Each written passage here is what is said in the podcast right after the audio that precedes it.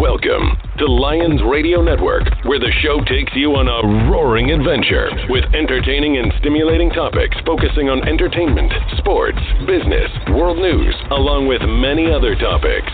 Whatever your interests are, you will find them right here on Lions Radio Network. Good morning, everyone, and welcome to Lions Radio Network. I'm your host, Donna Lyons, coming to you live from Washington, D.C. Remember, you can always catch us on iHeartRadio, uh, as well as Blog Talk Radio and iTunes. So, any of these shows that you hear, you can replay them again over and over again as many times as you want. My guest today is simply incredible, Bob Lemieux, who is the founder and for the brand for Concussion Support Group, which was founded in 2012.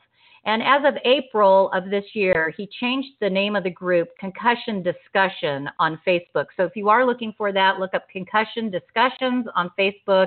Um, and it provides practical education materials and insights to persons and their families experiencing concussion or signs or symptoms of brain injury.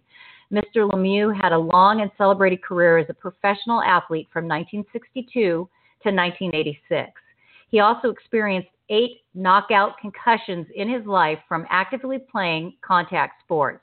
He has devoted himself for the past six years as a student and advocate, helping everyone, including athletes, to understand this silent epidemic and seek treatments. He's also a brain donor and works with the National Hockey League Alumni Association for the study of concussions, the Canadian Concussion Center, and with Dr. Levine, Tator, and Hazrati, I hope I pronounced that correctly, and his connection with the concussion community trying to help communicate about the severity of concussions gives everyone a better understanding of his mission. And I'm going to go ahead and let's bring Bob on the show. Hi, Bob. Welcome to the show. Donna, you know, I got to compliment you. You read that just as I wrote it. Isn't that amazing how that works, Bob? Communications today is so wonderful, isn't it? It, it is amazing. It's amazing. Well, first, I want to just uh, congratulate you on such a lengthy career and as being a professional athlete. That had to be so amazing, and probably still looking back, surreal that you played professional sports. And um, you know, and what you're doing now, concussion awareness. I when we when I had messaged you before on Facebook, I was telling you I've done quite a few shows in regard to concussions, to, uh, traumatic brain injury, chronic traumatic encephalopathy. Uh, and these shows usually are with football players. So I'm. This is interesting to get um, your view on all this. And tell. Let, let's start with telling everyone exactly what a concussion is. Well, in my case, it was simple. I started uh, when I was playing football at 11. I had two concussions in a period of 30 days, and quite frankly, I should have suffered probably second impact syndrome. But neither here nor there. After that, I I turned my attention really into uh, sports with the Montreal Canadiens organization originally. Suffered many concussions as a junior hockey player up to the age of 20 but it really hit home when I was in the major leagues with the Oakland Seals and the Vancouver Canucks the first year of expansion in 67 68. I had three knockout concussions in three months in NHL cities. I don't remember what I can tell you a funny story about the one in Detroit, but I, I won't waste the time. The point is, I don't remember anything that happened, but what I do know is that after the third one, which is the eighth knockout uh, since I was 11 years of age, in the NHL, and I was sent down to the minors. I always say Oakland did me a favor.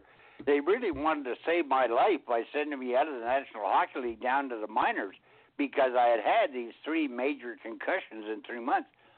They didn't know anything about it. Nobody knew anything about concussions, and I didn't know anything at the time. But when I went down, my wife learned something and she conveyed it to me much later.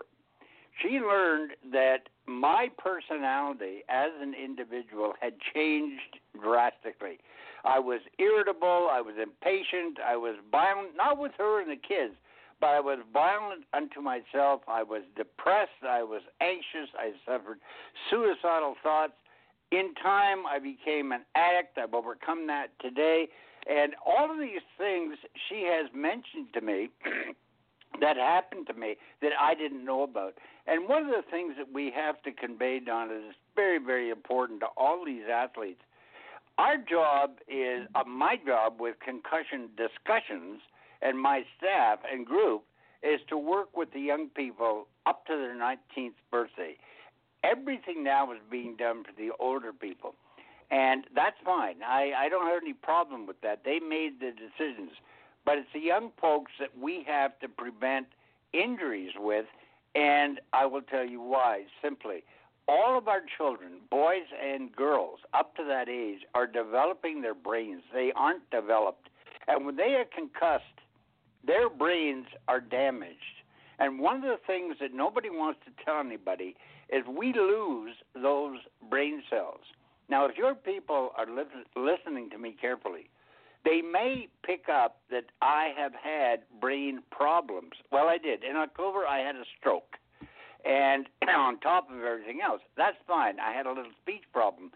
But what people have to understand is the brain, although it's only three and a half pounds up on top of your shoulders, controls everything in your body. And when you're a child and you're bumped around, you don't expect to have problems, but you do every time your head is jarred and brain cells are lost. And children develop various problems. When they get into the athletic area in, in college, they have more, if they're in football and other sports, more. Then they get into the pros and more. And then all of a sudden, guess what? Our brain manifests these damaged brain cells into different types of diseases that nobody wants to talk about. So when you lose consciousness, you only 10% of people who suffer a concussion, by the way, actually lose consciousness. You have all of these subconcussive hits, these are ones that you never even pay attention to. Or you see players lying on a playing surface and they don't move. Well, let's say they've had a concussion. They get up and they go back. They come back into the, the, the to play. The bottom line is every one of us has had brain damage, and nobody wants to talk about that. And that's what our group is all about, and I'll tell you about that in a minute. But there's so many consequences to brain injuries. We now know that any number of degenerative brain diseases, MS, Lou Gehrig's, Alzheimer's, dementia, anxiety, addictions, and so on, it goes down the list, all have their roots in concussions. Something we didn't know before, but something we know now. So I was depressed. I had all of these problems, but I didn't even know it. It was told to me later on in my life by my wife. But I want to tell you, for 40 years, and this is important, for wives especially and families of parents who suffer concussions, we don't always know but in my case, it was over 40 years of this kind of lifestyle that I lived and thought, in many ways, I was normal. But it was when my wife told me how abnormal I really was that I began to get medicated and find out about myself, and here we are today. Imagine that I'm talking to you. Exactly. You know, Bob, give us some idea of what symptoms somebody would look for, especially a spouse, of a professional athlete or even, you know, military, you know, our military, uh, they come back all the time with, and it doesn't have to be a blow to the head. I heard that the concussions can happen just from a heavy blast. You know, these things rattling the brain, anything that moves the brain inside the skull is going to cause issues. What are some of the symptoms people should look for? Well, I've got to tell you, there there's some good books out there by wives uh, of players and people who have experienced concussions. One of the big problems that we have today, and I'd say this, and wives have to listen to me. I'd say wives, it's boys and girls, but primarily now we're looking at the male athlete. So wives of these players or loved ones have got to pay close attention to something. And what has happened in the past is they've gotten divorced because they couldn't live with these problems. So they got divorced. They thought that was going to rectify things. Next thing they know, they've got a, a, um, a spouse who is suicidal or is committed to an institution or suffers from addictions or is demented or dementia or whatever. These are things that happen to us that not many of us really can figure out. We don't, for the most part, I don't think relate it back to our sports careers. We'd say, well, it's a, it's a part of life. But we start getting addicted. We start de- depression. There were times here where I couldn't go out for days. I couldn't talk to anyone. I had to hide. I would call it my man cave. I'd go in there and don't bother me. And my wife, God bless her, learned all of these things and found out that that I suffered from these things. But women today have to understand the minute they recognize problems in their partners, they have to act. It's no longer trying to figure out, well, should I get divorced? He's not loving me like he did. No, these are problems depression, anxiety, suicidal thoughts, addictions, uh, staying out late, going into his man cave and not wanting to talk to me, being afraid of crowds, not sleeping at night. These are all things that a spouse might say, well, that's just normal. But it's not normal. Trust me, it is not normal. The athlete has something wrong in the brain and it has to be tested immediately. Now, I'll talk about testing in a minute, but when we talk about our military, that is incredibly important our military doesn't enter the military until they're 18 or 19 years of age. Many of our dead military personnel were killed either by blasts or they killed themselves later on. Many of our young people come home after suffering an IED or one of these blasts, and it's my understanding these blasts go right through them and it affects their brain like a serious concussion inside, but they don't realize it. It's, many of them don't realize it at the time. If they're not killed immediately or concussed immediately, they have brain damage. And what happens? I'm talking to parents now around the country that have lost their sons and daughters in the military. It was two or three or four years later that these people began to manifest these signs of depression, anxiety, suicide, and so on. And ultimately, it rolled over into CTE or some other disease, and they died. And nobody, in the military included, doesn't pay attention to that because, well, it, it didn't die on my watch. They died on no, they died on the military's watch. What's happening today in pro sports? These players are dying on the watch of the sports that they're playing. Nobody back then knew anything. Nobody in the military knows anything. And I can tell you one thing. Six years ago, when I began, because I had been invited to participate in the NHL alumni process, brain study, and I donated my brain at that time to Bennett Omalu uh, after going to Pittsburgh and studying so much and spending uh, almost a week with Mike Webster's son Garrett and learning all about Mike Webster's problems, and Bennett Omalu had just discovered CTE, so I donated my brain because I wasn't sure if I was going to have CTE or not. But what I learned in talking, when I got back, uh, I talked to the head of the hospital system that was helping us. And he looked at me and he said, Do you realize what you have done? I said, No, not really. He said, Well, I want to tell you that the new frontier in medicine is the brain. I said, What? He said, The new frontier in medicine is the brain. I said, Well, help me. He said, Nobody, not one doctor in North America or a medical professional in North America understands the brain and how it works. And I can tell you, Donna, and, and your listeners especially, no one does. That's one of the things that we have learned in six years. There isn't a medical professional, I don't care who it is, except Bennett Omalu, who has stated don't play sports, contact sports. Do not play contact sports because you're going to get a concussion. But there isn't a medical professional in any field who understands a concussion. You can be diagnosed. Oh, you've got a concussion. Well, I can diagnose a concussion.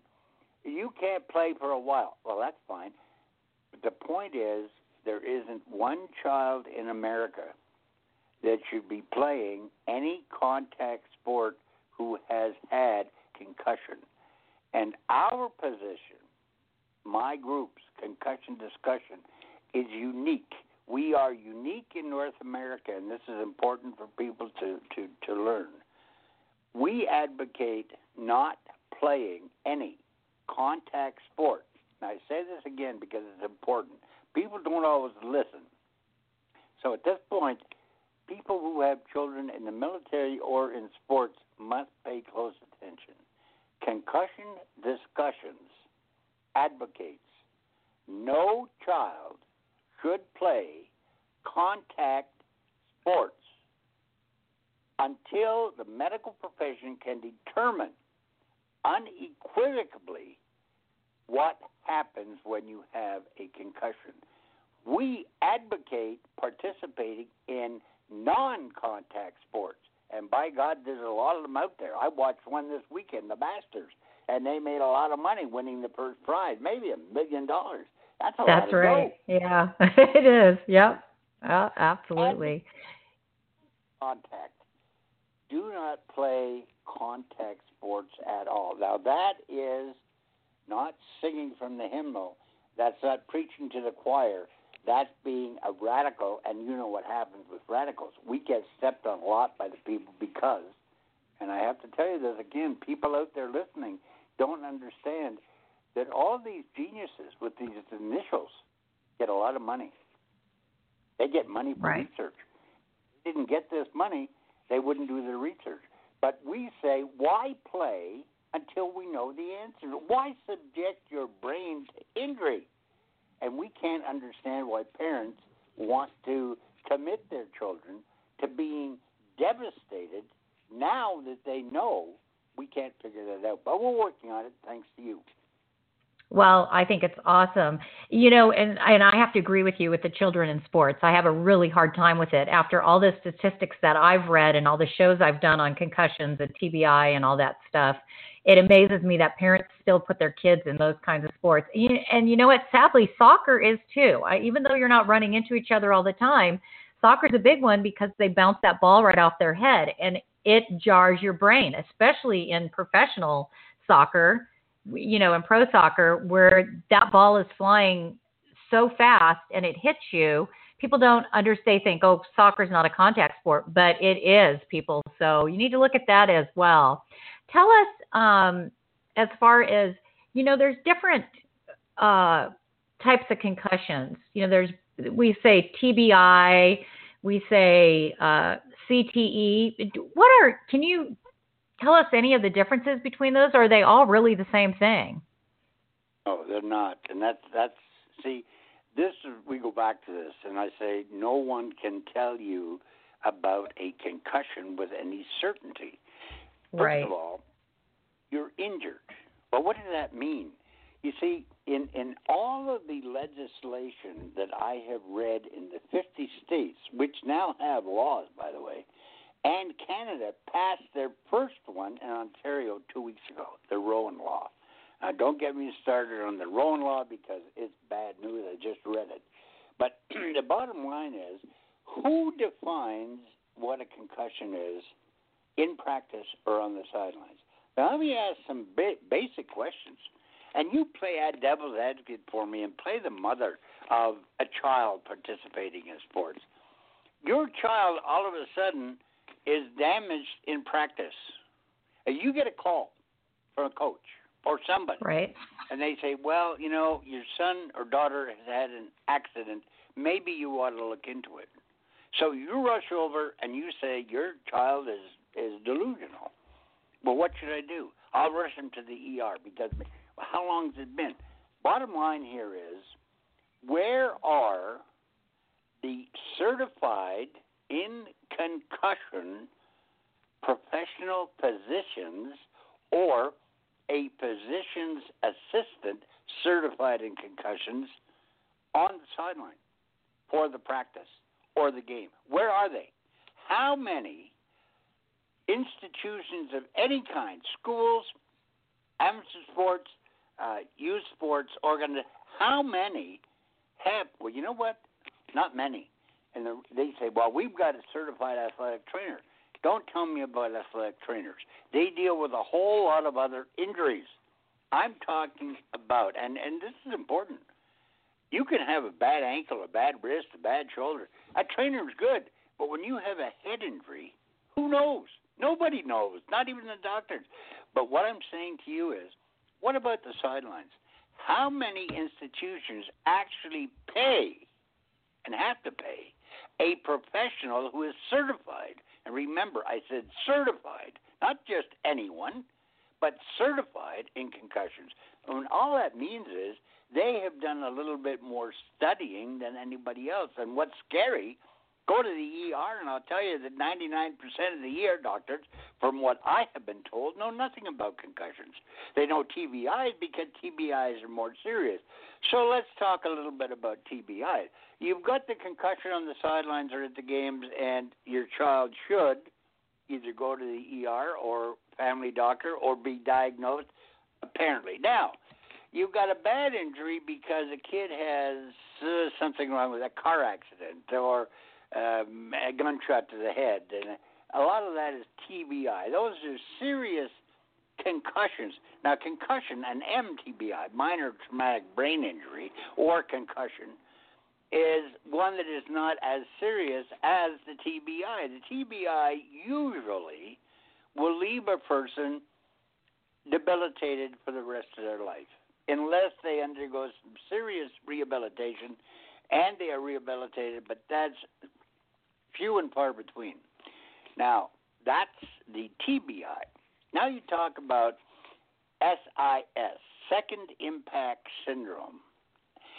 It gets a lot of play. There aren't many yet that have died from Second Impact Syndrome, but as a parent, you better pay close attention because if your child is diagnosed with a concussion and that concussion doesn't heal properly, and, and by the way, concussions can can never heal. They will never heal, and some go on for life. But if the brain doesn't correct the cell problem that is, that is caused by that uh, concussion, and a player goes out and has another one, and this is where Rowan comes in in Canada, they can have second impact syndrome, which means their brain has not healed, it's still struggling, it's still bruised, it may be still bleeding, and that athlete or that person has a second concussion. And what happens with this SIS or second impact syndrome? 50, and this is knowledge, and this is fact, this is not me speaking, this is fact.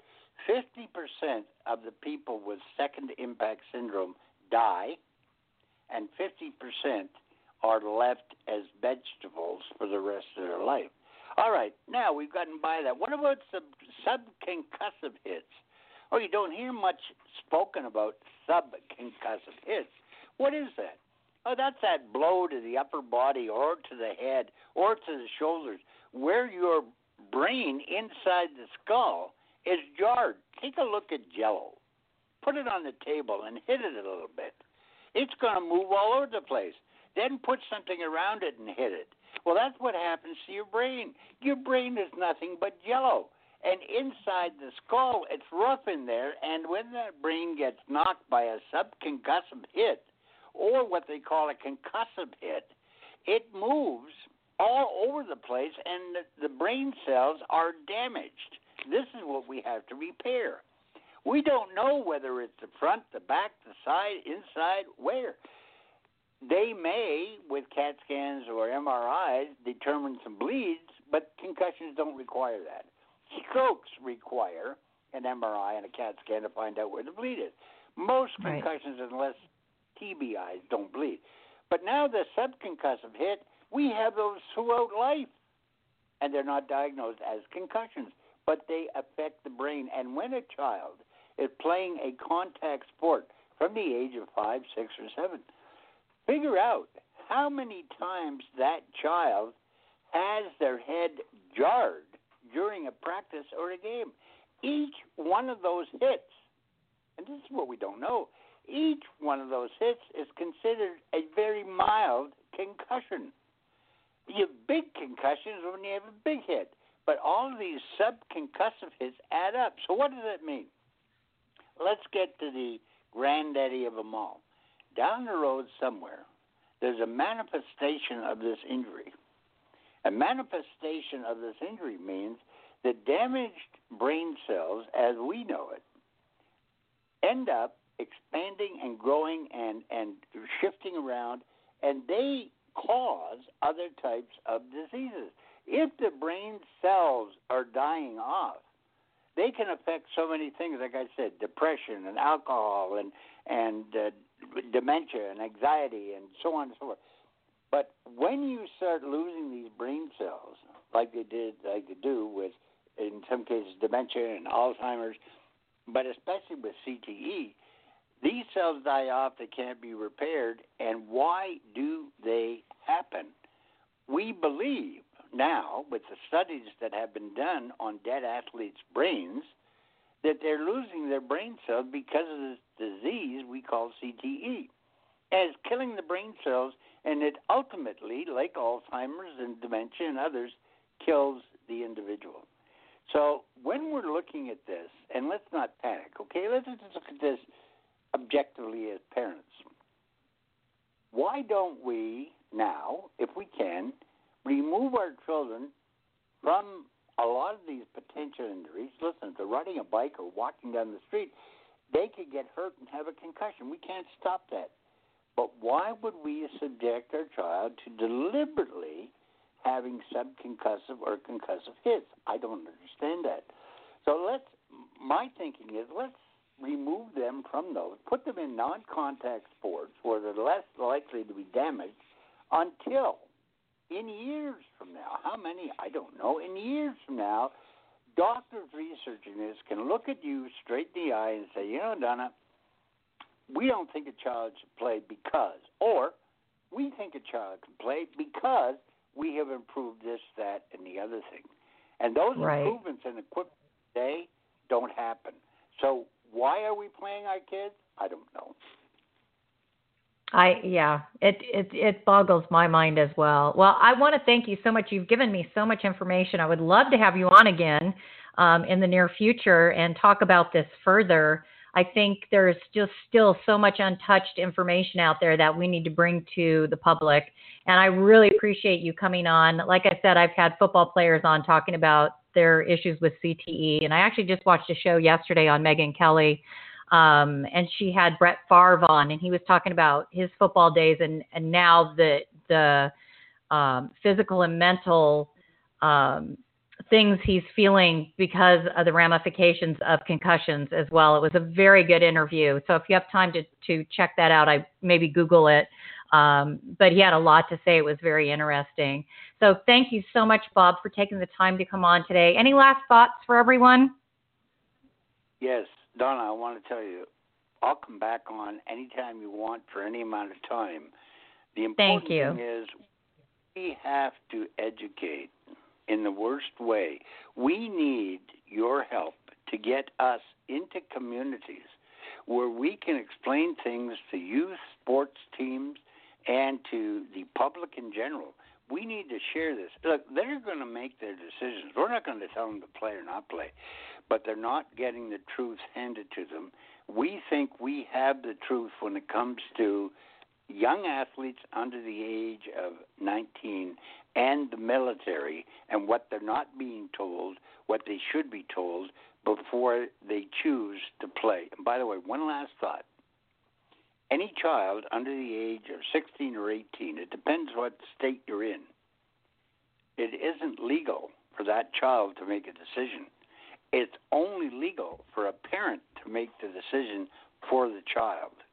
Parents entering their children into contact sports could be, in time, lawsuits will be filed for child uh, reckless uh, endangerment, child abuse, and other things because the child doesn't choose to play. The vicarious parent chooses the sport that the child will play. Remember that. Absolutely. I could not agree more. Bob, you have a great rest of your day. Thank you so much for coming on. And I appreciate everything you're doing. And uh, we will talk soon and have you back on again, maybe next month, and let's talk further with all this. Thank you so much. Have a great weekend. Yeah, I'm you too. Thanks, Donna. Bye, Bob. Everyone, if you want to catch this show again, you can find us on iHeartRadio Blog Talk Radio, and iTunes. Just go to Lyons Radio Network. I hope everyone has a wonderful weekend. And don't forget, Monday is Party Line with Gina Renee. Uh, we're going to have a blast, and we're actually going to be talking about uh, finding a lost loved one. Should be a very interesting show. We have lots going on on Monday, so please join us. Have a great weekend, everyone.